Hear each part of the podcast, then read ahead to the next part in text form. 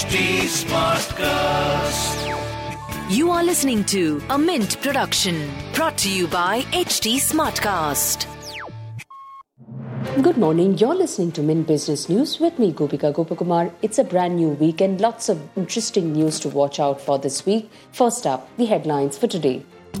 The lenders of Future Retail have abandoned plans to sue the company for the unapproved transfer of hundreds of its stores to Reliance Retail. Instead, the lenders are looking to enforce their rights through the Debt Recovery Tribunal and Bankruptcy Tribunal. The change in stance comes after Future claimed it was unaware of the takeover, and banks believe suing the company will only create further complications. That's a Mint exclusive. Jindal Steel and Power's wholly owned Mauritius subsidiary has prepaid a $357 million loan to its lenders. This repayment will help clear the entire debt on JSPML. This loan had corporate guarantees from JSP India, which will also get released. Over the past three years, JSPL has been able to reduce its overseas debt from $1.8 billion to $130 million post this payment. Wockhardt has collaborated with Serum Life Sciences UK Limited, a subsidiary of the Serum Institute of India, to deliver a global vaccine program. The tie-up will help create considerable number of employment opportunities along with creation of new sterile fill and finish facility in North Wales.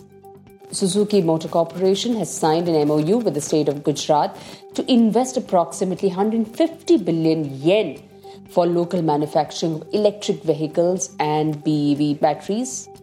Tata Elxsi has launched Engage, the first ever truly digital health platform designed for omni-channel care at the HIMSS Global Health Conference and exhibition being held in Orlando, Florida.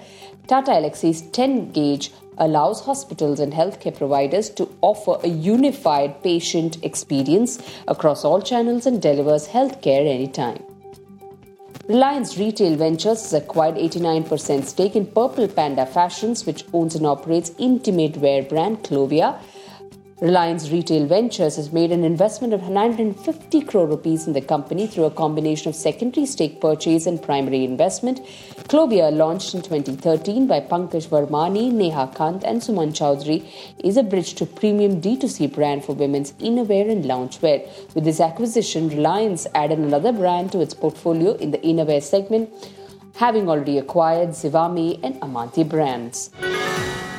Moving on to markets, shares in Asia Pacific rose in early trade as investors look ahead to the release of China's latest benchmark lending rate.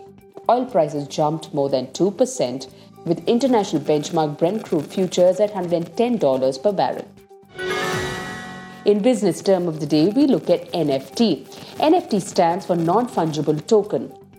It's an economic term that could be used to describe things like your furniture, a song file, or your computer.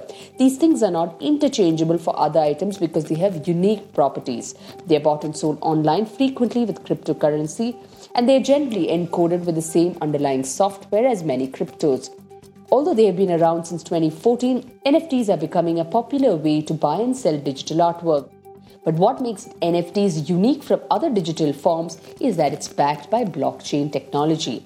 Well, with that, it's a wrap on today's edition. Thanks for tuning in. Have a great start to the week. Stay safe, keep smiling. See you tomorrow.